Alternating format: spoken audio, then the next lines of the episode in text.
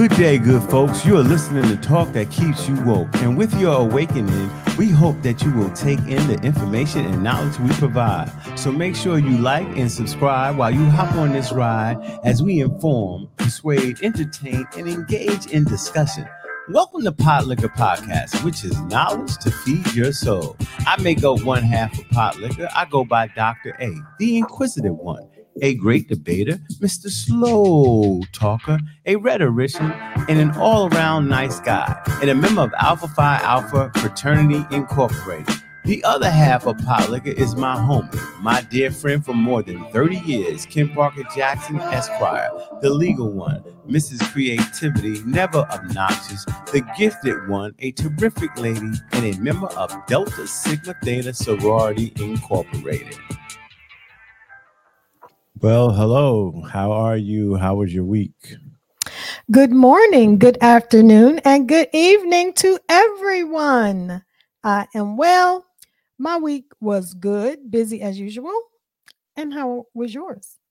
It was productive, trying to get my students motivated, um, or keep them motivated coming down to the end of the semester, but all good here. Um So welcome to Pot Liquor Podcast, and those of you who have been with us know we start our show off with the wow of the week. And this comes from Bayard Rustin. Let us be enraged by injustice, but let us not be destroyed by it. Basically, he's saying, you know, we live in under conditions which we, you know, struggle is necessary, and uh, we can be enraged by it, but it shouldn't kill our spirit or soul. We should keep thriving and moving on as a people and just as individual human beings. Um, so I know it's tough and difficult, uh, you know, things to deal with, but he wants you to stay steadfast and try to compartmentalize things so you don't get stressed out. What say you? I agree. And I think one thing uh, Bayard Rustin is reminding us of here is that injustice can destroy you because it causes anger. And anger, if it's not channeled in a positive manner, it can literally kill you. But anger in itself is not always a bad thing. We know that Jesus turned over the tables in the temple. And he, he was angry as well. I think righteous indignation can serve as a catalyst to make things better for everyone. And I think that is what Bayard Rustin was trying to get us to see. Words of wisdom indeed. Yeah, so our wow for the week is let us be enraged by injustice, but let us not be destroyed by it.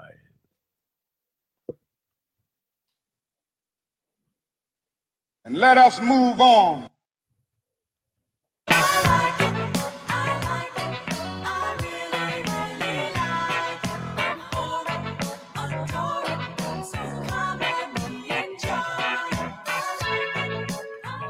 All right. So our first plug of today is a product, and I guess it's a product service, is Lifetime Fitness. I'm back in the gym. Um, I just joined Lifetime Fitness. It's a beautiful gym, has beautiful equipment and all kinds of different things that you can utilize to get your body uh, back in shelf, shape or just remain healthy, you know, um, conditioning and a lot of different things. It has like a, a stretching station where they actually have people there to stretch you out, um, uh, pre and post workout. They have this cryo chair, a cryo lounge, they call it. It's two chairs, and the chair goes hot and cold. Um, you program it where you want it hot and cold on your body. Then they got a massage chair.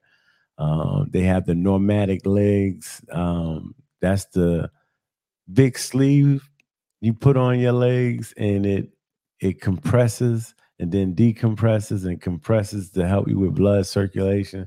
So they have all of that activities for no extra cost. The only extra cost is the Pilates class, and I did.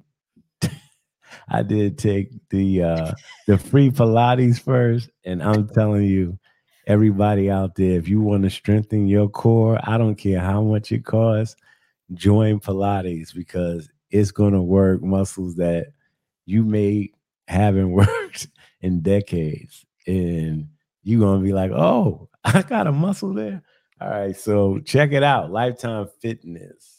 I go to Planet Fitness. But is this, all of that stuff is included in the uh, the membership fee, or just everything, everything except the Pilates? Pilates. The Pilates okay. classes uh, are more money. Uh, I'm impressed you know. because I've never heard of having people that actually help you to stre- stretch, and it's no extra charge. That's yeah. That's you have you have to book it, and it's a half an hour stretch. Wow. And they put you on a table and they, you know, stretch you out. You know, um, they have all these different foams and things that you can use uh, that they utilize to help you, you know, stretch out. And they, you got to book it before you work out and then after you work out. So you got to time your workouts to make sure that you, uh, you finish on time.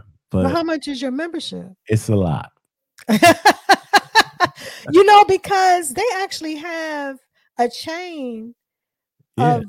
they actually have a chain of uh, just the stretching. There's centers that just do stretching, and you pay for it's kind of like the Massage Envy, but it's just stretching, mm-hmm. and you pay for the session. So that's a great value, actually. Yeah, they they I, I'm satisfied.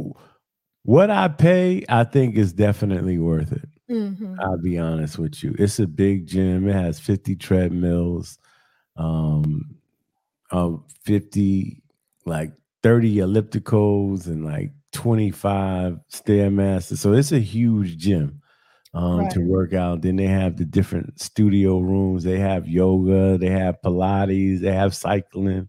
They have bar.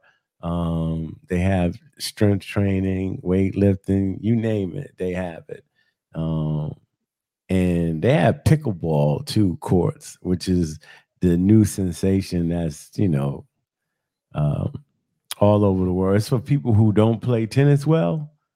Um, I'm serious, but it's the exercise. Because when I took tennis lessons, when I tell you that is an exercise, it works your obliques and it works your legs and your core.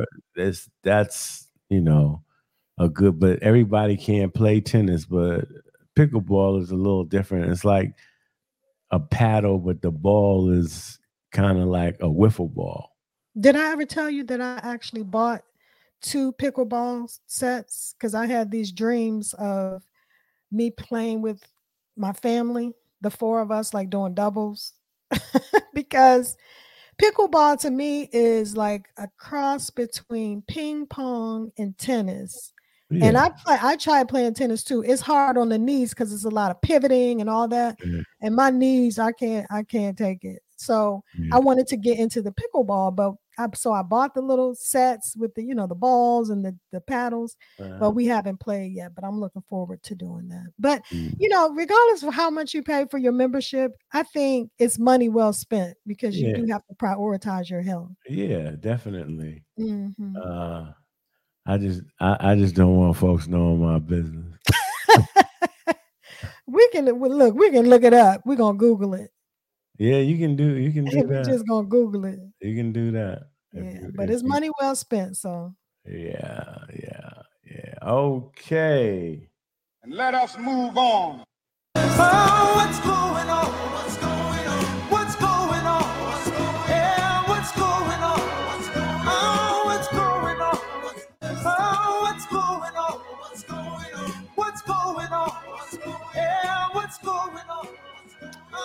See, we have a theme going here. Yeah, so we're back with our first star. You know, I used him in the words of wisdom because we were going to talk about uh, Bayard Rustin today. So um, for those of you who don't know, this is a man that was very instrumental in the March on Washington. He was very instrumental in the Civil Rights Movement. Uh, but he was put to the back because of his sexuality. Um, mm-hmm. And so at that time, I think he was born in nineteen twelve. And he actually got arrested because it was a time where homosexuality was illegal. Um, and he got, I think, I want to say in California, maybe it was San Francisco, that he got thrown into jail for two months for a lewd act with a gentleman um, in a parking lot. Um, mm-hmm. I say all this today because times have changed, as everyone knows.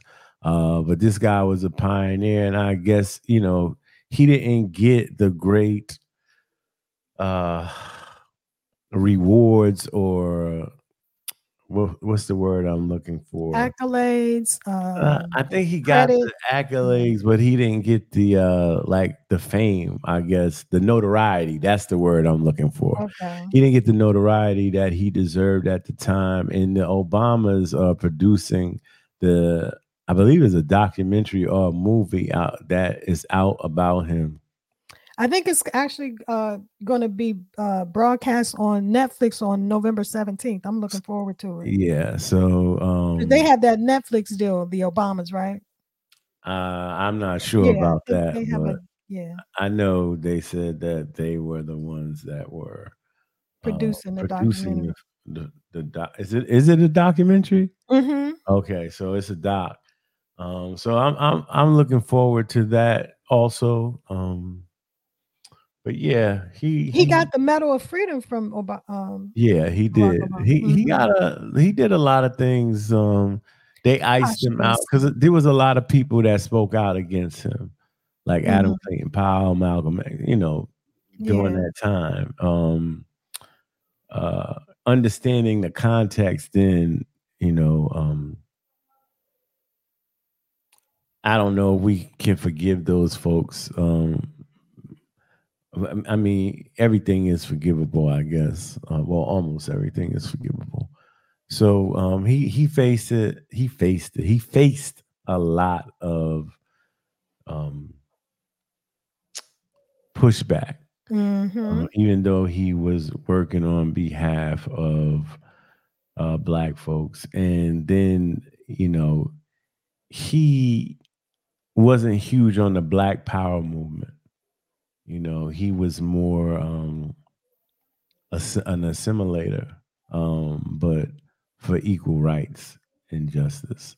Mm-hmm. So he didn't like the tactics of like Stokely, Stokely Carmichael. Um, or Malcolm X. Yeah, he he felt that everything should be nonviolent and there shouldn't be this thrust of a Black Power movement. Um, I remember researching, doing research in, in the PhD program, mm-hmm. and one of the white scholars that was speaking out against Black protests, she used Bayard Rustin as support in the New York Times article. And I remember, like, I said, this is just conjecture. It's nothing. This is just this man's opinion um, about the Black Power movement. So mm-hmm. he he has, you know, they said he had contradictions, um, but uh, I think he's getting his just due now. Yes, I would say so. Getting a lot of attention Um, with people coming out with movies, books about him, much like um, how, you know, at first Martin Luther King was not really revered by a lot of people when he was alive. Um, uh, he he faced, as you said, with Bayard Rustin, a lot of opposition um, and a lot of pushback with his nonviolent uh, movement. But wait, wait. you know. You you you think that King got a lot of a lot of yeah, people? He was didn't not, like him? He, yeah, he was not loved by a lot of people. I mean, a lot of the clergy at that time thought that he was a troublemaker and he needs to just chill out. I mean, yeah, I think he received a lot of pushback. I mean, he basically had I mean, to, I think he received pushback, but I, I don't think it was the majority. Like he was not beloved by many. And it was only after his death that he started to get his just due, just like Bayard Rustin. I think, you know, and people don't often get the credit that they deserve while they're living. But I think history will e- eventually embrace them as being, you know, being uh, got the change Nobel, makers and got the embrace Nobel them for Peace what they. Prize. He got the Peace Nobel Peace Prize. Well, yeah, and Bayard Rustin got uh, uh, the Medal of Freedom but from way Obama. Ap- yeah, wait, that's way yeah. after though. He got right. it. King got it while he, he was alive. But he still was not beloved by many people. You know that, right? No, I, I mean he clashed with, with he clashed with people, Malcolm.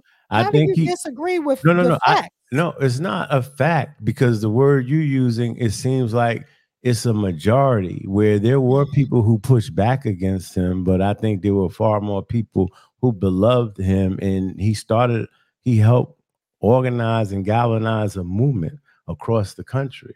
So I do, I do, I'm not disputing that people didn't, uh, like some of the clergy and even some of the white clergy and Malcolm X spoke out against King, but I don't think that was the majority. That's what I'm saying. So you're saying a majority uh, get, gave pushback to Bayard Rustin? I think the public didn't even really get a chance to know Bayard Rustin because people with inside the movement stifled his voice. He was most notably um, his leadership, I guess. Most notably, the architect basically behind the March on Washington. Yeah, I said that. Oh yeah, so he organized that. So he. That's, I mean, to me, he was very, very effective. That was a, actually a very, that was, that was like a seminal, seminal moment in civil rights history. So that was a, they didn't you let know, him a very speak, impactful, right. But it, to me, you can, that's the thing. You don't always have to be out in front to have a significant impact. You know, oftentimes the people behind the scenes are the ones moving and shaking and actually moving the needle. So, but he want he. I'm not saying he fell in that category. I, I'm not saying he wanted to be in front, front, out front, but he didn't volunteer to be pushed back. He was pushed back because of his homosexuality, um, and that was clear. Um, well, I think. Well. Th- That's one way to look at it, but I look at it as he got pushed back because he was impactful in the civil rights movement, and they used the homosexuality to sort of for the pushback. You know, they used that because he was effective as a civil rights leader. I'm talking about black folks in the civil rights movement. You don't think they used the homosexuality to try to discredit him and try to no, not discredit him. They didn't want. They or... they felt that that would discredit the movement. The movement, okay, right, and so they was just like keep him in the background.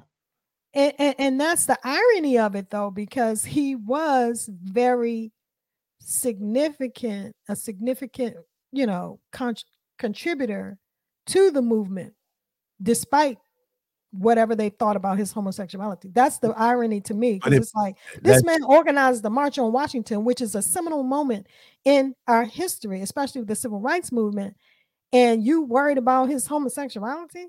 See yeah, well, saying? see, okay, hold on. Like that's how the, I look at it. The way you expressed it mm-hmm. is two thousand ish, nineteen ninety ish. It's not nineteen sixty ish. So, yeah, they were concerned about that back then. Uh, they definitely were. Um, and we don't know how well he could have done a lot for the gay community at that time if he had spoke up, if they allowed him to do so. So you're saying they're worried about it? Absolutely, they were. And I, what I'm trying to say at that time, and that's bef- that was before I was born, at least. Um, at I think you, too. You know, yeah, the March on Washington was sixty-three, right? Yeah, before I was born, yeah, right? Before we both were born. And at yeah. that time, yeah, that fifty, forties, fifties, and sixties are homosexual. I mean, even when we were growing up in the seventies, there was a lot of people still in the closet. Like, I know, but what I'm saying, okay, so they thought he was going to hurt the movement or hold them back, right? Because, yeah, because a lot of that, people were, a lot of people were. in the closet because they knew that if they came out, it could negatively impact whatever they were doing, whether it's your job or whatever position you have. So the F B I threatened him. Right. And they called him, you know, deviant sexual behavior and all yeah. that kind of stuff. But I guess what I'm trying to say is the irony of that is that he was one of the most effective people in the movement, even though they were trying to use that against him or or or trying to say that that would hurt the movement. But he actually propelled the movement. You see what I'm saying? That's all I'm saying. I mean, they knew his significance in the movie. That wasn't the first thing he so, planned. Yeah, I guess because so, it was so like, you're right. Like today, looking at it from a twenty twenty-three lens, it's like, so what? He was, so what? He was gay. But back then, that was a big deal. Today, he would have been allowed to speak and pushed out to the forefront. Right, right, right. So, um, but yeah, we encourage everybody to check it out. It's on Netflix. My partner says November seventeenth. So yeah, I think that if you get a chance, uh, try to check it out. You did you know he also has a Bayard Rustin Center in Princeton? Yeah. Yeah. I do know that. So, yeah. So he's finally getting his just due. So that's good to see. And let us move on. All right.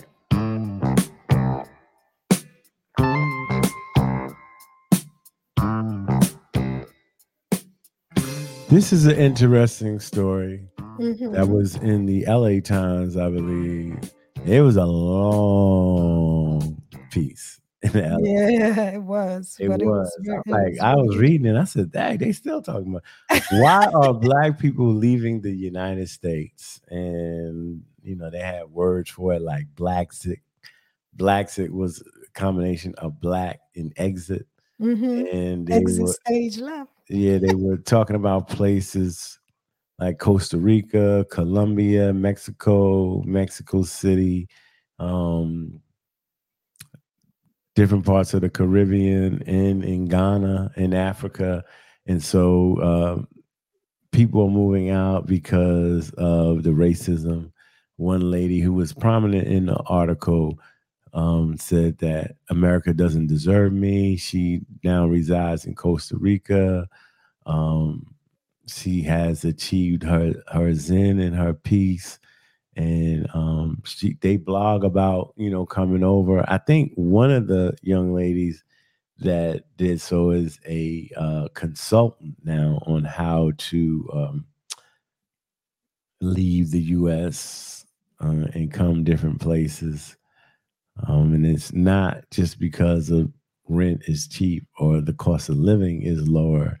Um, it's, you know, peace of mind. And from what I can tell by the article, this has been led by a lot of African-American women. Mm-hmm. So. That's interesting. Yeah. You know, that can be a scenario, really. um And yeah, we'll talk about that. You know, could you pick up and leave? You know, and a lot of people are documenting their their move as well. So I think if you go on social media and you see people talking about their new life in this new country and showing all the good things about that particular country, with whether it's beach, beaches and nature and all of the great things that you can enjoy if you leave. Um, it does. It, it makes it attractive, you know, when you see people creating a, a new life in an, in another country, because they are tired of the injustices that Black people face in America. They are tired of the anti-Black policies, the banning of books, the police brutality, all of the things that we experience as Black people in America. But to me, I mean, and, and I think they mentioned this in the article, anti-Blackness is a global phenomenon. So any and everywhere you go as a Black person, you're going to be there. And so therefore, in all of your, your beautiful Blackness, and you still may, it may be different degrees of discrimination or anti-Blackness that you will have to face, but I don't know. When you go to Black places, there, there might be abject poverty, it might be corruptness going on, but as far as dealing with racism, and you live in a place where there's nothing but people of color, um, there might be some stereotypes and some prejudgments about folks that's coming on. But like every day I get up and I I go five times a week, I go to an H B C U, two times a week, I go to a P W I. Mm-hmm. And there's a difference at the H B C U. One thing when you walk on campus, it's like you don't deal with any privileges. Well, racial privileges. You might deal with aesthetic privileges and, and economic privileges and things of that nature. But you don't deal with racial privileges. You don't deal with racial uh, microaggressions, uh, anything like that. At, at H B C U, you just definitely home compared to a P W I where you deal with things. You you learn how to cope with microaggressions. You learn how to cope with other things. And it's just like, oh, man, this is starting again. Or you see something or things, statements are made and you're like, it reminds you where you are. There's symbols at the institution that I attend that remind me that I'm what institution I'm attending. And then there's politics because, you know, just what happened at our institution when they tried to hire, hire the sister from the University of Texas. So things like that exist at the P W I, where at H B C Us, it's none of that. Well, I, I don't I don't know if you can compare an H B C U to being in a totally different country outside of the United States, and therefore you're not subjected to racism. I mean, it's just like living in a black community. You can live in a black community in the United States and still not be able to shield yourself from racism because you're just you're in a you're in a maybe a secure pocket. But well, the powers you're still that, in America. So the, you the had an H B C U, that, but you're still in a racist country. The powers that be in that particular community, you can look at that. The law still exists in the United States, where when cops stop you, they're going to treat one body different than the other. I'm right. telling you, if you move to Jamaica, you're not going to have a lot of that. If you move to, because it, it, it doesn't, it, you have. That's black, true. Jamaica or, yeah, that's a black country, but yeah. Well, that's what I'm talking about. The places they talked about were people of color. I mean, even Mexico, Mexico City is run by Mexicans. Those are people. Right.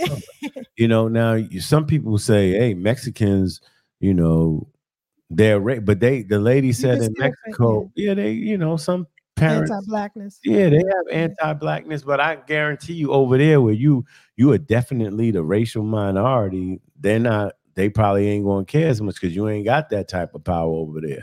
So I'm not saying that racism and colorism doesn't exist. I'm just saying, like, the one thing, the main reason what I, if I left the United States would be to be baptized in a culture of color, but I wouldn't be surprised if there's a lot of corruptness over there that you don't like. And you may have an improved situation as far as racism is concerned, but there are other th- other issues that you may have to deal with, like uh, corruption, like a corrupt government, uh, not having the uh, the infrastructure that you may be used to having in the United States. Um, so it may look as if it's a the grass is greener on the other side, but if you consider the totality of the circumstances, it may not actually be greener on the other side. And I just feel like for me personally, what? what? I was just going to say a lot of a lot of people that don't go, they're prisoners of their familiarity. That's what it is. And we all are. You know, you're used to the United States. This is where you were born and raised. And this is, you spent your whole life here. So you know it. Um, when you, if unless you go someplace and live somewhere a substantial time, and when I say a substantial time, I'm talking about at least years. six months. No, I ain't yeah. gonna say years. I'm gonna say six months. That's a long time to be away. That's twenty-six weeks of being away. Um, for and you can, you know, see how people live and how they treat you. You can go different places and see how they are. Because I would like to live abroad for one year, but I, I want when I'm living abroad, I want to teach. I want to be employed. That sounds um, good. Somewhere. That sounds like um, a great to situation. Say, oh, just to see how other people live. Sometimes that'll make you thankful, and sometimes mm-hmm. it'll make you eager to leave. Depends.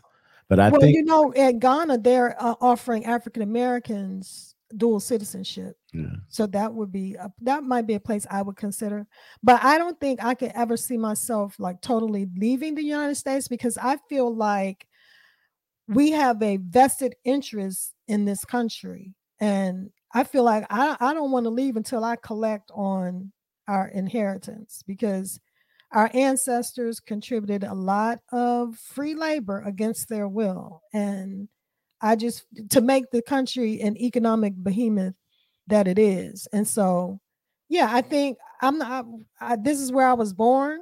Generations of my family have been here. This is where I'm more comfortable. And a lot of people say, well, if you don't, if, if, uh, why are you complaining about racism and all of this other stuff that is happening? If you don't like it, then leave, go back to Africa or whatever.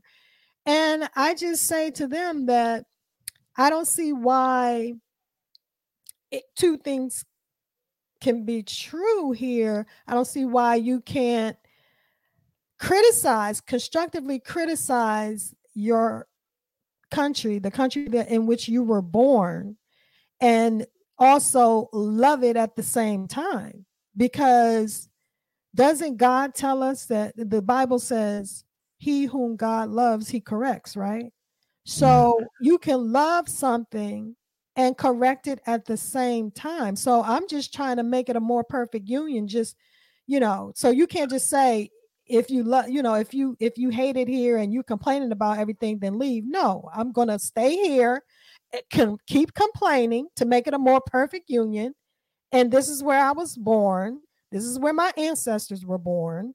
This is where I have a vested interest, and I'm not leaving until I get it. That's how I look at well, it. Well, I, I think this is what I don't like when folks are doing this. I don't think we have to compare one to another. There are justifications for both. There's justifications for staying in America. There are justifications for leaving America. It's up to you. It's your your decision. If you're and I'm fed just up, telling you my decision. Yeah. If you're if you're fed up enough, you know, you can you can leave and go places. It's not like you can't come back. Um, right. But I like the dual a lot of people idea. Like, you know, Stokely Carmichael, James Baldwin, um, Nina Simone, um, they took flight. They left because of the treatment in America um, and how they were treated over here. Um, and so they had had enough of that. And, you know, I get it. You know what I'm saying? I I, I like the fact that people are leaving, you know. Um, what would you what what do you feel like you would do? Just you would visit or I would have- want I would want to it's just like moving. I'm only gonna move in states like I've done it before. I've had my fair share of going to places, other states, not knowing anybody. I moved to Arizona. I moved to Iowa. I didn't know a soul in any of these places when I went um, out there. Um, but so to me now, wherever I go, it has to be a certain amount of Black culture. And mm-hmm. I'm not talking about, I'm talking about Black American culture, like music, food, so on and so forth.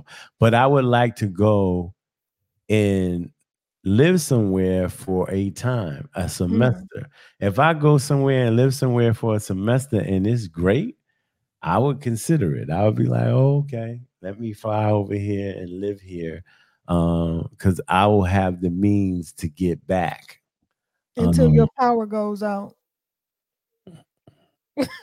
What do you mean by that? What power? Well, I mean, I just mean like I have, electricity. I have, yeah, I have, yeah, I have friends that have moved, you know, lived in other countries, and they complain about things like the infrastructure just not being reliable. Like you could be on your laptop, and like next thing you know, the electric electricity goes out because their infrastructure is not.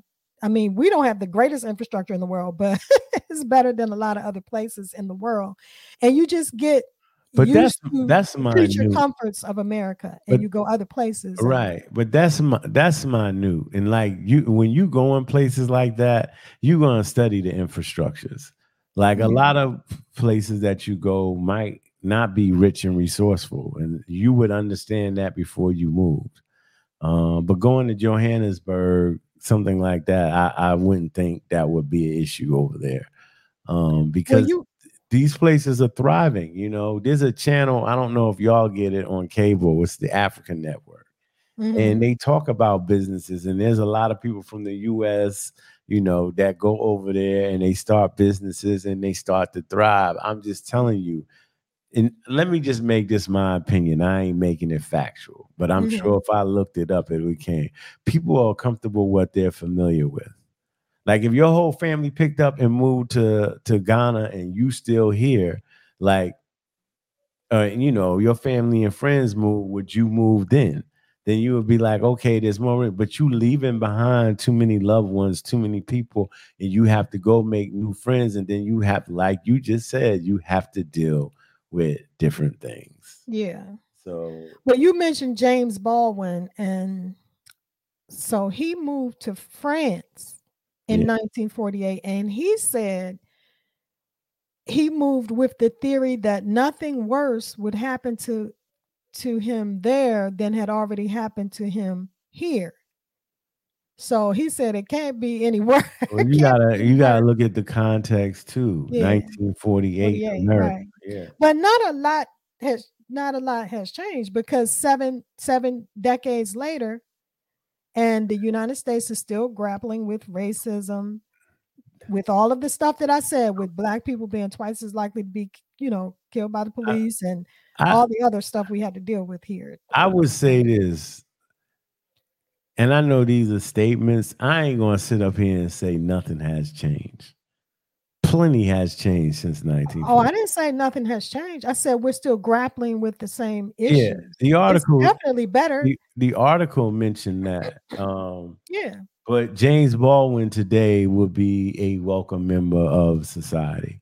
His yeah. issue is like he spoke out for Black folks, but just like, you know, Bayard Rustin, he was uh, tormented because of his sexuality too. So it was different back then than there. But I don't know. Back to the main part of the article, you know, I like the article. Um, I like that people were finding their freedom elsewhere, because to me in life it's all about reaching your peaceful peace and yeah, happiness. Your zen, zen mode. Love yeah. and happiness. I, I so, definitely like the idea of dual citizenship, or spending a certain amount of time every year in another country. I like that idea, but I don't think I I I I, I would rather stay here and continue to make this a more perfect union, make it better. That's what I yeah. that's what I want. But like this is what I say. To me, I don't know, because I haven't lived anywhere. But if I go somewhere and I'm like, this is way better, I would move. Okay. If I saw like this is way better, I would move. If there was a treatment in life like the H B C U treatment, like compared to what you have to deal with every day, I I I would move, because it's just more comfort and you don't have to worry about the the B S. But I would have to find that out first. I know my brother moved to the Philippines and he stayed there for a number of years. And he moved there because he wanted his retirement, uh, what do you call it? His retirement account to stretch further.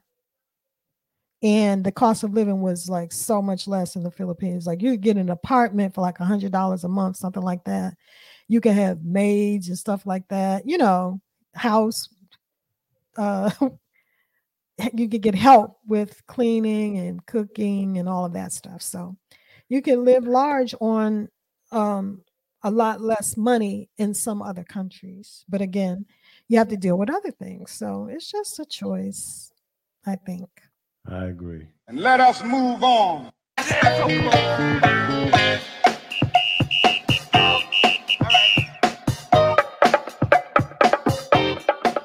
All right. So oldie, well goodie, dance to the drummer's beat. No. Uh, so I'm trying to add this. There we go. All right. Marilyn Mosby, convicted mm-hmm. of perjury. Wow. They said it's a fall from grace. Yes. What what say you about this topic? Uh, this situation, I should say. She's facing up to five years in prison for this. I know. That just I, seems I like think, was it five? Oh yeah, yeah, five years. Yeah. In prison. And then she still has the fraudulent case going on. Yeah, it says she's facing a maximum sentence of five years in prison for each uh, for each of the two counts of perjury. That's ten years. Yeah. So yeah, not too many people go to prison for perjury. I know, and that's what that. So Marilyn Mosby, people may remember, was Baltimore's former top prosecutor, and she reached uh, national prominence when she charged the six officers in the twenty fifteen death of Freddie Gray. I know you remember that, Doctor Yeah. A, because you know, being from um, graduating from Morgan, which is also in Baltimore, um, and the country knew about the Freddie Gray case, though. Exactly, and so I think that's how she became known um, nationally. Um, and so I think, in my opinion, it just seems as if she was targeted because of that prosecution, although. The you know the she was not successful in prosecuting those officers, because I remember the case back then, and I can remember thinking everybody everybody well I they can remember thinking that special on it. The yeah more, we wanted we wanted her to prosecute those officers for Freddie Gray's death, because I don't know if you remember, but um he was suspected of uh doing something illegal, and the police kind of chased him. They arrested yeah, him. They rode him in the pad in the what do they call it? Paddy they don't wagon. Call it paddy wagon. Do they call it? Okay, yeah. So they rolled him in the back of the paddy wagon without securing him, and they called it taking him for a what do they call it? Taking him for a, a death ride or some type some type of ride, a, a tough hard ride or something. Anyway, so he's bouncing all around in the paddy wagon and ended up severing his spine or something like that, broke his neck, and he and he died. So she prosec- unsuccessfully prosecuted these police officers. We were happy that she did bring charges, but I could remember thinking that she had overcharged the officers, and that's why the prosecution was unsuccessful. So I and then she also, as as a prosecutor in in Baltimore, She she was a little bit lenient on like marijuana charges and things of that nature. She thought it was um, unproductive to try to charge people with those low level crimes. crimes so, and jail them, yeah. Right, just clogging up the justice system. So I think all of that together made her a target. I think they just really wanted to get rid of her. That's just my opinion, because I think if you look in anybody's background closely enough, you can find this kind of stuff. They're saying that she um, basically on a loan application to purchase property, she lied about um whether yeah, she was, like she was gonna be gonna be the person that's living in the area, right? Yeah. And then also so she took out and... she took out money under the CARES Act. Remember the CARES Act during the pandemic, they allowed people to take money out of their retirement account without getting the ten percent penalty. Yeah. And so she's, if you could show that you were um experiencing a, a financial hardship. Yeah, so, she made two hundred forty-nine thousand dollars. Right. So they were saying there's no way you can be experiencing a financial hardship if you're making two hundred forty-seven thousand dollars. And she also failed to disclose that she owed forty-five thousand dollars in back taxes. So if you put incorrect information on a federal application like that, you can be, you know, obviously, as we can see, convicted of perjury. But we all know that hundreds and hundreds of people do kind of, you know, first of all, how can you conclude that she is not having financial hardship just because she's making two hundred fifty thousand dollars? I mean, people making millions have financial hardship. So I just think this is crazy. She's trying to get her own retirement funds. It's not like she's stealing money from the public, you know. She's trying to get her own. So it's kind of like, okay, technically they got her.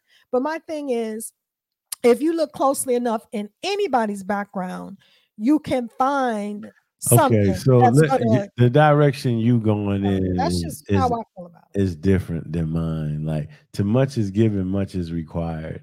Um, I, I, I, I won't disagree with you that they may have targeted her, but she still did wrong things.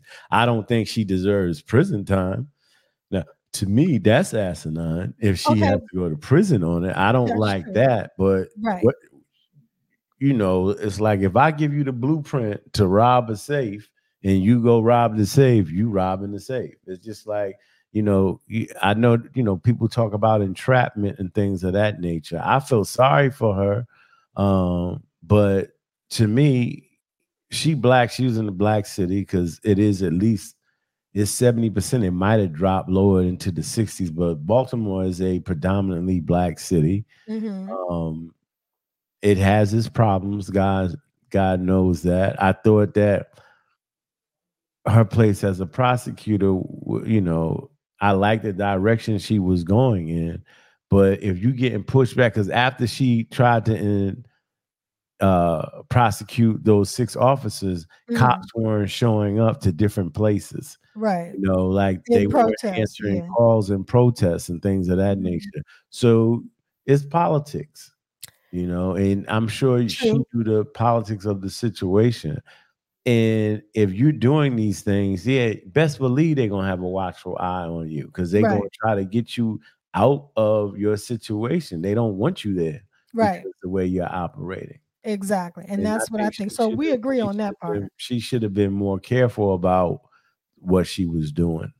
I agree. And I, I think, you know, black politicians in general, I think, have to understand that they can't do what everybody else does. I mean, that's just the bottom line. We can't do what everybody else does. And I think that's why Barack Obama was so squeaky clean.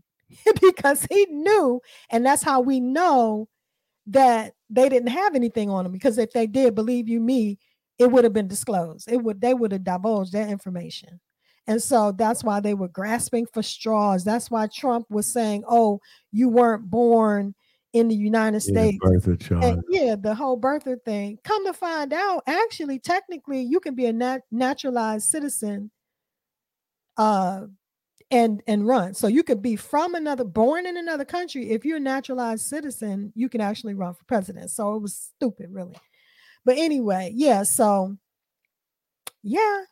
The bottom line is we have to walk the straight and narrow because they will try to bring you down.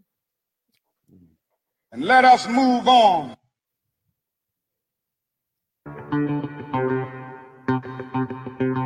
Okay, this is one of television's greatest fathers.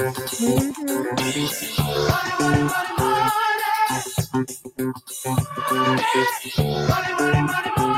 This is uh. So that's what you think it's about, huh? No, I'm just saying that's what it, he. he it, well, I don't know no if money. It's about that totally because they didn't really address that in the article, and I was looking for that. It's all know. About money, ain't a damn thing funny. But it to me, this case, and we're talking about John Amos, his son and daughter. His son name is Casey, his daughter name is Shannon, and it's like I don't know. It's I can't call it a custody battle, but it's a battle over who should be the essential caregiver. Um, he has accused, and he being John Amos has accused his son and his daughter for abuse, but I think he suffers with dementia. Uh, John Amos, he's eighty-three. Um, the sister didn't like the brother. The sister name is Shannon. The brother, K C, going around the country with his father making these uh, videos. They called them vignettes because she felt it was belittling his stature as a person and former great actor in Hollywood. Mm-hmm. Um, but America's Casey dead. Thought it was fine and it was funny, but she filed charges against her brother, which led him to be arrested and put in jail for two weeks. Mm-hmm. And she had him arrested uh, for threatening to kill her, right? Yeah. Mm-hmm. That she puts a threat with the rifle. So it, it's turned disgusting and ugly. Anytime families fight like this in public, and I think John Amos was like, these are family problems that we're going through. It's not for the public consumption, but it's out there, so the public is consuming it. It's, it's, I feel sad for them. You know, I do too. But you said it's out there for public consumption. But the thing is, is that they're the ones putting it out. That's the thing. To me, it's this is like a sibling rivalry, and they're using their father's notoriety as leverage against each other. That's what I think. And like you said, it's very sad to watch this family feud in public, because unfortunately, I think it could possibly overshadow John Amos's legacy. Like you said, he's one of the most, I think he's one of the most iconic dads that we've ever seen. He's known as America's dad. He's probably most famously known for his uh, for three roles in particular. He's, he's the father as, on the. He, he's not known as America's dad. Okay, the father on Good Times. Yeah. Uh, Cleo McDowell in Coming to America. Yeah. And Kunta Kinte in Roots. Those yeah. are probably his most prominent prominent roles, and so he is an iconic actor. Uh, he played on just, The West Wing for a long time too. Oh, you know what else I learned? Yeah. That he was one of his first roles, like back in the sixties, he was the weatherman, Gordie yeah. Howard, on the Mary Tyler Moore show. Mary Tyler Moore. I forgot that. And I think that's what led him to do Good Times after he did the, yeah. So I don't know. It's just like. He was only going on Good Times for three seasons. I know. Isn't that amazing? And he just. Really, he didn't like. He didn't like himself into stardom with yeah, that. He role. Didn't like J J's character.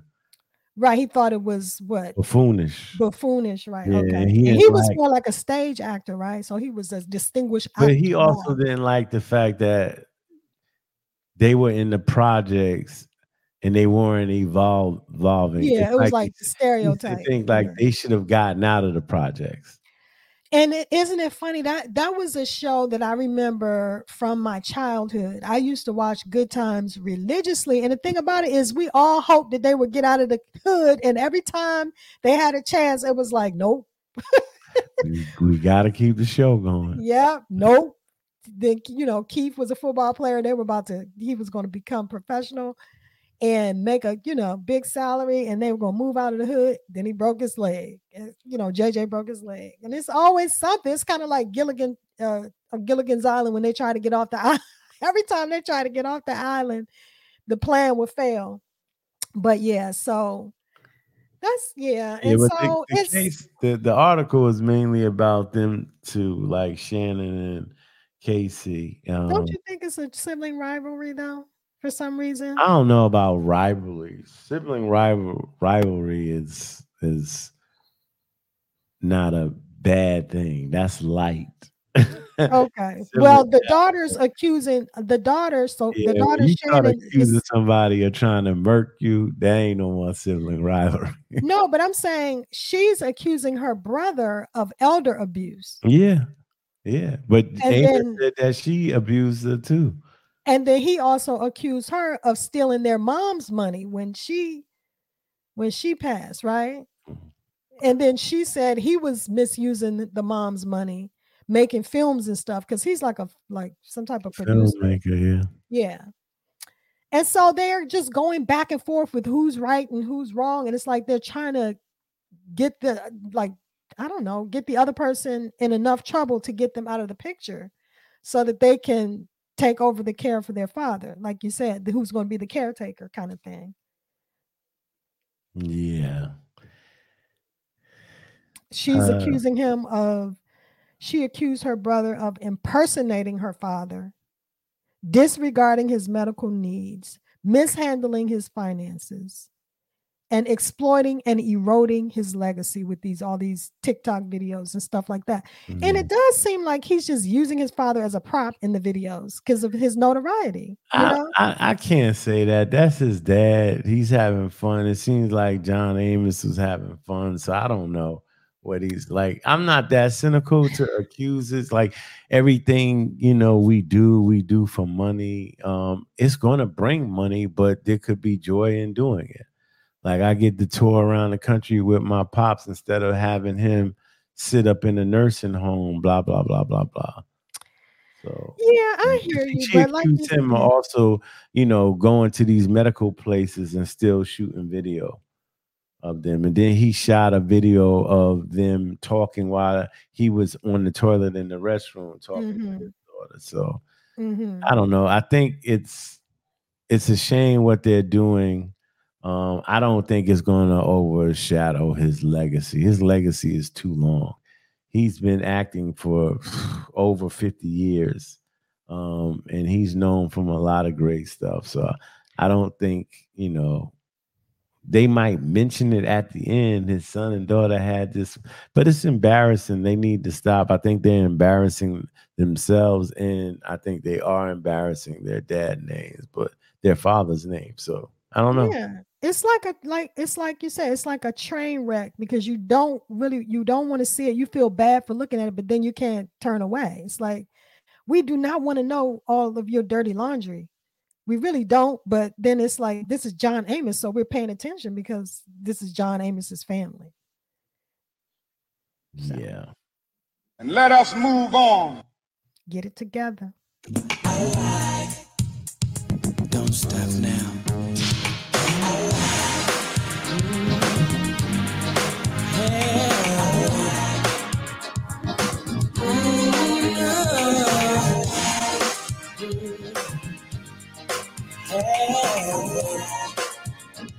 All right, so our brand again is Faces, Body, and Soul.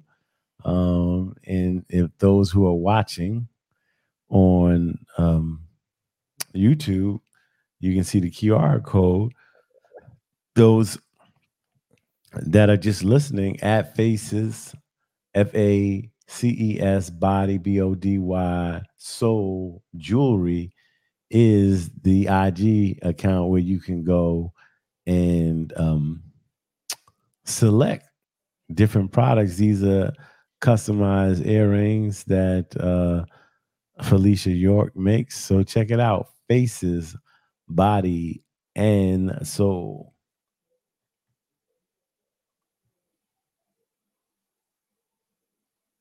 And let us move on.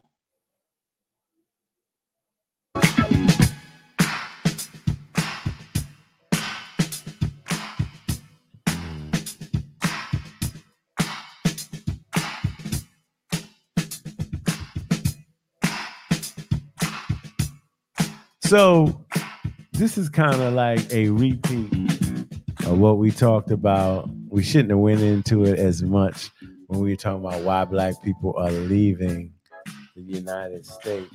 So mm-hmm.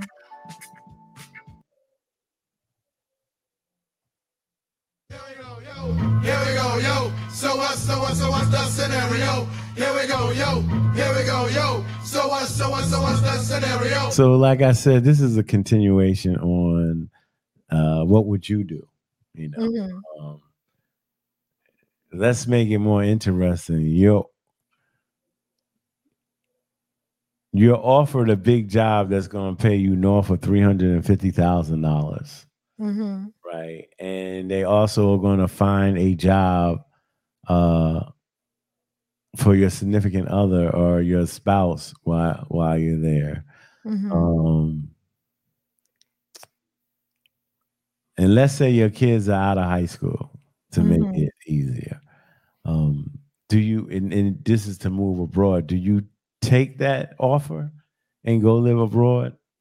Or do you still stay in America?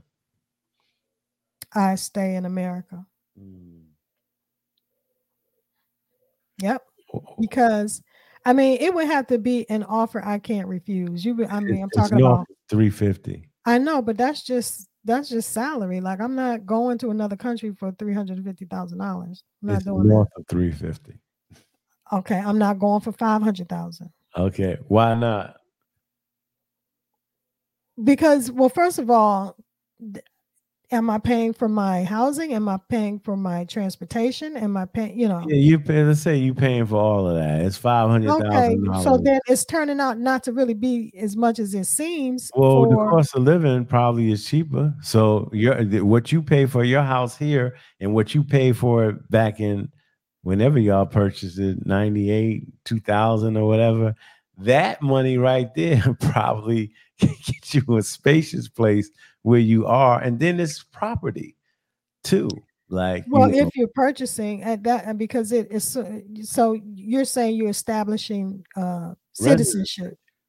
Well, citizenship. I don't know about citizenship, because a lot of times the laws are different in different countries in terms of whether you can purchase property yeah. as a non-citizen, you know, et cetera. Say all of that is so copacetic, though. Okay, so right. yeah, I mean, I'm like I said, I'm all I could do. It, I feel like I could do many things on a temporary basis. So if I'm moving there to for work five for years, certain, how about that? I, I feel like I would I could do that, but I would be able. I would have to. Okay, so assuming that I can move my whole family, I would do it for five you, years. You wouldn't move as long your whole, as I can maintain you can, you can dual move, citizenship. You can move. Let's say your citizenship. There's nothing wrong with that. Let's just get out of that right now. I don't want you to think, I don't want that be to be the reason why you don't go to a different place. You can move your family because you're allowed to move your family. But I don't know if you will move your family necessarily. I'm not going to be, I'm not going to be separated from my family for five years. My immediate family, no. Like spouse and children. Uh, that's not worth oh, any of my your money. Spouse, they're offering him the job too. Your kids will be in college because I said out of high school. Mm-hmm. You know, so your kids will and be. And you college. Know what? Really, what the mate the the most important factor to me is which country. Well, I, that's mean. Up to you. That's up to you. It yeah. could be. It could be London. It could be Saint Thomas. Honestly, I, I, I, like I said, I, I'm not opposed to living somewhere for a specific amount of time. That's five taken, years. Right. For five years. I can do it for five years. Yeah. Yes. So if you can do it for five years, you can do it. Not permanently. Yeah, you can. This is what I, this is why I made it a lot of money. You know why I made it a lot of money? Because really, the only difference is the mileage on the plane. So you got bi- offered a big job in, in New York City, right? You will go up to New York, say your daughter goes to Howard University, your son picks University of Miami. I'm just saying they got a good baseball team. You know, um, and they're at those institutions and mm-hmm. they offer your husband a job. So you keep your residence at in, you know, Bowie, Maryland. You can rent out your house or whatever and make more income. Mm-hmm. The only thing you're right that you will be missing is seeing, and you have a very close-knit family, seeing your siblings and brothers that time. But they also, you have enough money to say, hey, y'all need to come over here for a couple of weeks to just right. check out wherever I decided to live. I think, like I said, to me, I understand it's the unfamiliar because I have several friends that have traveled and say and, and have said they would live in different places. Mm-hmm. They would. So you, you're worrying about the permanency, but my whole thing is, especially like the Caribbean, I know well, that's I what I was gonna say. If there's a beach involved, that's that's oh, definitely that, that's not, I mean, that could be Miami. Definitely an incentive. No, I'm talking about, but with a foreign country, if it, if there's a beach involved, that's gonna be an extra I mean, you, added you incentive. For me. West Coast, you can be on the Ivory Coast of Africa, and they got beautiful beaches, from yeah. what I heard. But sounds let me good. Say what, what would hamper me. It's probably I can do the Caribbeans. Even though I would be scared of the, not scared, but worried about, you know, the hurricanes and stuff. Mm-hmm. But I look at that as being okay because the flight is two or three hours and boom, you back home. You, you see what I'm saying? That flight is quicker than from where I am. Well, not from where I am now, but that flight is, you know, probably like four, four or five hours and I'm back to where I am. That's nothing. People can jump on a plane and come see me. It's not, I wouldn't even think about it. To me, it's like living in another state. Okay. So well, we got you on you, record would saying you, that. Okay. Well, I'm asking you, so, would you move to California if they were like, all right, we're paying you six hundred twenty-five thousand dollars a year. They're giving your husband comparable what he's making now. That's a move. That's going to put money in your pocket. California is expensive. Yeah, it is. But you but you can live off of six twenty-five in California. Yeah, but I, that would amount to Uh, zero. Uh, basically, it's a wash because I'll be living. No, the same it's not a wash. Here. The living is not that. Yeah, I know people out there living that make, make under a hundred thousand dollars. Okay. Yeah. So you know. It, yeah, it is, it's just. It is, I'm not totally opposed to it. Yeah, but it just, definitely has to be the right situation. Yeah. See, you, you, you. It might be hard for you to live the D, DMV area because that's. Yeah, because you your whole life is there. Like you went to high school there, you went to college there, you went to law school there, and my family's there. Yeah, yeah. Everybody, you know, basically say put like to me, moving around is something I've done. I am tired of it though, and okay. I do like where I'm residing now. Um, oh, Houston is hot. This summer, well, literally and figuratively, because it was burning up this summer.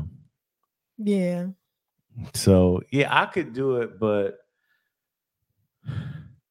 it has to be the right situation. Yeah, it had to be the right situation. Like if it was in Johannesburg or something like that, it would have to be the right situation. College professors don't make that much money.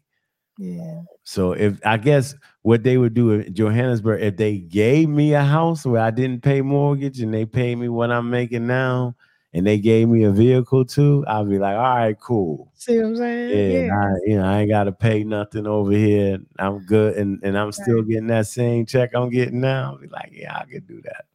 Exactly. That's extra money. It's like making four or five thousand extra dollars a month, really. Right. Um. So yeah, but it, the distance would be that long plane ride.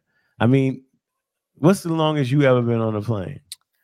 Uh, probably when I flew to France. Oh, you've been to France? Yeah, I spent the whole summer in France. Yeah, this doing a student exchange. Where, where, you at Georgetown? No, actually, it was uh when I was in high school, like the summer after my junior year, right before my senior year, I did a student exchange program with Youth for Understanding. And you, you haven't been back since? Nope. I would love to go back. I was there for the whole entire summer. How was it?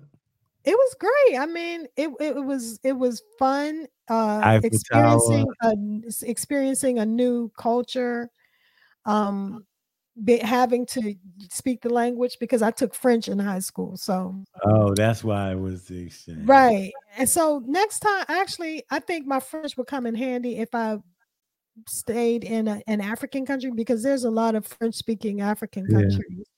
Yeah. And it's amazing how quickly you pick up a foreign language by living and being immersed in that culture and having to speak the language and you yeah, just start to pick it back up. Right. The survival. Yeah. Okay. So mm-hmm. That's good to know. All right. So it for both of us, it just depends on the situation. Mm-hmm. And let us move on. Blackness, keep the keep on. Never say die, keep on. Blackness, keep the keep on. Never say die,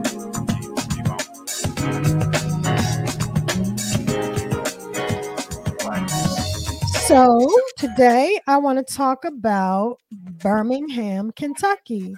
So this, I had mentioned this uh, in the last podcast where there are a, a list of ac- actual Black towns that are buried under lakes across the country. Last week, we talked about Oscarville, Georgia, which is buried under Lake Lanier. So today, I want to talk about Birmingham, Kentucky. Birmingham, Kentucky. And again, drowning Black towns was another form of ethnic cleansing that was used to take away Black generational wealth and make a Black area whiter.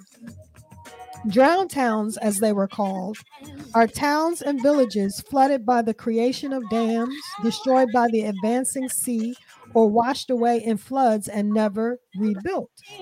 One of these such towns, again, is Birmingham, Kentucky. In nineteen twenty-nine, Birmingham, Kentucky had approximately six hundred residents. This was a Black community that was self-sufficient with two schools, two hotels, multiple general stores, two wagon and blacksmith shops, five churches, three grocery stores, two millinery shops, and a drugstore. And I know what millinery is because I'm into hats. So that's a, basically a hat shop. And all of this now is underneath the Kentucky Lake. And when the lake is low, the streets of Birmingham are sometimes visible. Birmingham, Kentucky, another Black town buried under Kentucky Lake. Our little known Black history fact. All right. And let us move on. I like, I like, I like it. I like, I like, I like it. I like. All right, our last plug of the day is Everyday Black Men. Um, They discuss topics from the viewpoints of seven different everyday Black men, from the latest in pop culture to Black thoughts and relationship problems. There is no topic too controversial. It's Apple Podcasts. You can check it out. It's everyday. It's Everyday Black Men. Sounds good. Yes, it does. And let us, oh God, hold on one second. A little technical difficulties here. You look like you're multitasking. Nah, it's, I have an internet problems. Uh, okay, hold on. We are going to get to our, oh uh, hell no. In one second. Okay. Uh, all right, well, let's just go through it. We're not going to have a picture up there, I don't believe. Okay. We're having freezing problems over here. So, without further ado. And let us move on. Oh, hell no. Oh, hell no. Yes, so our oh, hell no goes to Darius uh, Jackson. Mm-hmm. No, uh, no, no relation to me. Yeah, Keke Palmer, Keke, Keke Palmer um, filed a restraining order against um, Darius, and um, it was a situation that has happened because we have. Uh, We talked about them earlier with the Usher concert going mm-hmm. on. And mm-hmm. it's like it is something else that happening that is poor. So um, look on their relationship. Mm-hmm. Um, but we just hope everything works out for the both of them and that everybody's in a safe space and they can live Uh, either happily together or happily um, apart. Well, she got this restraining order because she was being physically abused. Mm-hmm. And I hate to say I told you so, but I told you so when we talked about them earlier. I said, this guy is insecure. You could tell by the way he reacted to her out having a night of fun with Usher. I knew he was insecure, and I said he was manipulative because he said, what mother is going to be out dressed like this, and ridiculed her and humiliated her publicly. And I just thought that that was a punk move. And so I'm not surprised that he turned out to be abusive, physically abusive, because that manipulation to me was emotionally abusive. And so it's not a big leap to go from being an emotionally abusive person to a physically abusive person. So again, I'm not surprised that he's turned out to be this abusive person to her. And I'm glad that she got the restraining order. And I hope that she's able to also get full custody of her son, her eight-month-old son, so that she can protect her son from him. Because he actually... she had to intervene when he was changing the baby's diaper, and he started, he got frustrated and started to get like physically rough with, with their son. So, you know, she has plenty of evidence to show that he should not be able to have access, that kind of access to their son, if he's going to be physically abusive like that. So, yeah. So I think it's, you know, definitely an oh hell no that he's going to try to be abusive to the baby and to her. But then, you know, I'm glad that she was able to to protect herself, you know, get this restraining order and you, protect. You, you cut out a lot, you know, while you were talking. My computer went totally oh, down I did? and oh, came okay. back up. But I, I I was filling in, um, and we apologize for that. Oh, okay. No uh, you were talking about the um, him being abusive and manipulative. Yes. Yeah. Yep. So continue I mean, on with that, because you you were saying what, like you yeah. knew that this was a part right. of his behavior. This would be a right. part of his behavior. Right. Because when we talked about it before, I said he was insecure for um calling her out just because she was having a night out of fun of fun with her with her girlfriends and at the Usher concert. And I I knew that he was being manipulative back then when he said, you know, no uh, uh, this is not how a mother should dress and behave.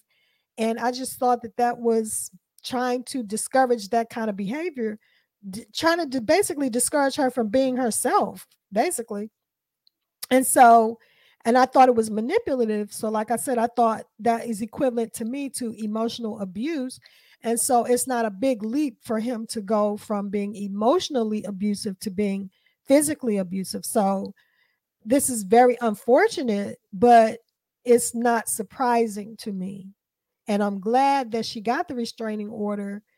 And I hope that she gets the full custody of her, because I think she filed for uh, full custody of their son that's eight months old.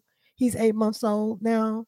So I hope she gets the full custody, because, you know, she talked about how he was, uh, Darius Jackson was changing their son and actually got like physically, ab- she, he got uh, frustrated with changing the diaper and actually like jerked the baby around, you know, um, because the baby wasn't cooperating or whatever. And she had to intervene and, and take the child away from him. And so somebody with this kind of temperament maybe shouldn't be around the baby, you know, until he can get some type of counseling and help so that he can control himself and maybe have supervised visits with his son. But I think she's right to protect herself and her and, and their son.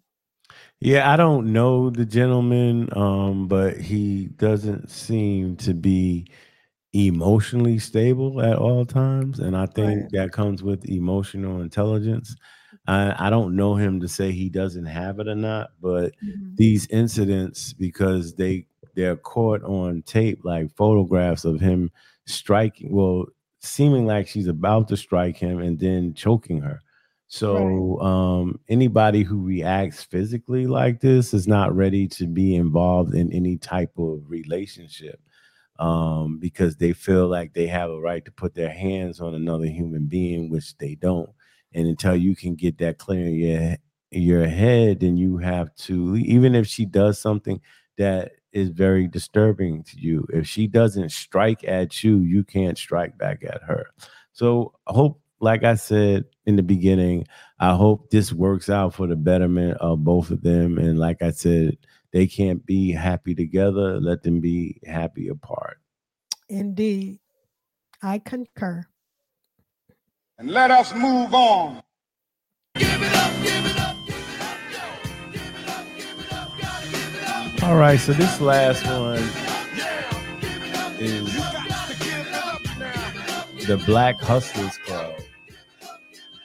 And I'm going to let my partner take this one. No, you're not. No, you're not. What you say? I'm not privy to this information. The Black Hustler Club with the little, the kid. The, you said this is what Black excellence is about. Oh, you're talking about, hold on. Wait a minute now. So you're t- speaking of the scientist? Yeah, the little scientist. Oh, okay. I was about to say, okay. Oh, wait, where's the link? Child. I can't believe you said that out loud. Child. Okay, so basically this is a fourteen-year-old genius, basically, who invented a bar of soap. Is that what you're talking about? Yeah. He okay, his name is Hemin Bekele. I think he's Ethiopian, but anyway. Yeah, yeah. He's a fourteen-year-old genius, and he invented a bar of soap to treat skin cancer. And he was awarded America's top young scientist. This is amazing. Mm-hmm. Yeah, this is amazing.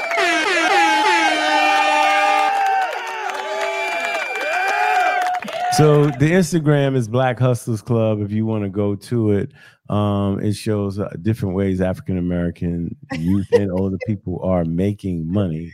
It's the Black funny. Hustlers Club. And I did it again. The button's on a different page. All right, y'all. Thanks for riding along with us today on Pot Liquor Podcast. Um, let's go over. We did our three plugs: product, Lifetime, uh, brand, Faces, Body and Soul, jewelry, and podcast, Everyday Black Men. Um, our wow for the week was: let us be enraged by injustice, but let us not be destroyed by it. By Bayard Rustin. Um, our four What's Going On was Bayard Rustin's Why Black People Are Leaving the United States, Marilyn Mosby convicted on two counts of perjury, and the John Amos family debacle. Um, we talked about Birmingham, Kentucky, and our little-known Black History fact. And our All Hell No went to Darius Jackson, and we gave it up to the young Black scientist that you can find on the Hust- Black Hustlers Club Instagram. As always, we want to thank you for hanging out with us. And we always say at the end, thank you, everybody, for taking time out of your busy schedule to hang out with us. And as always, in parting, we wish you love, peace, and knowledge to feed your soul. Knowledge to feed your soul, y'all. Keep it up. Peace. We'll see you next week.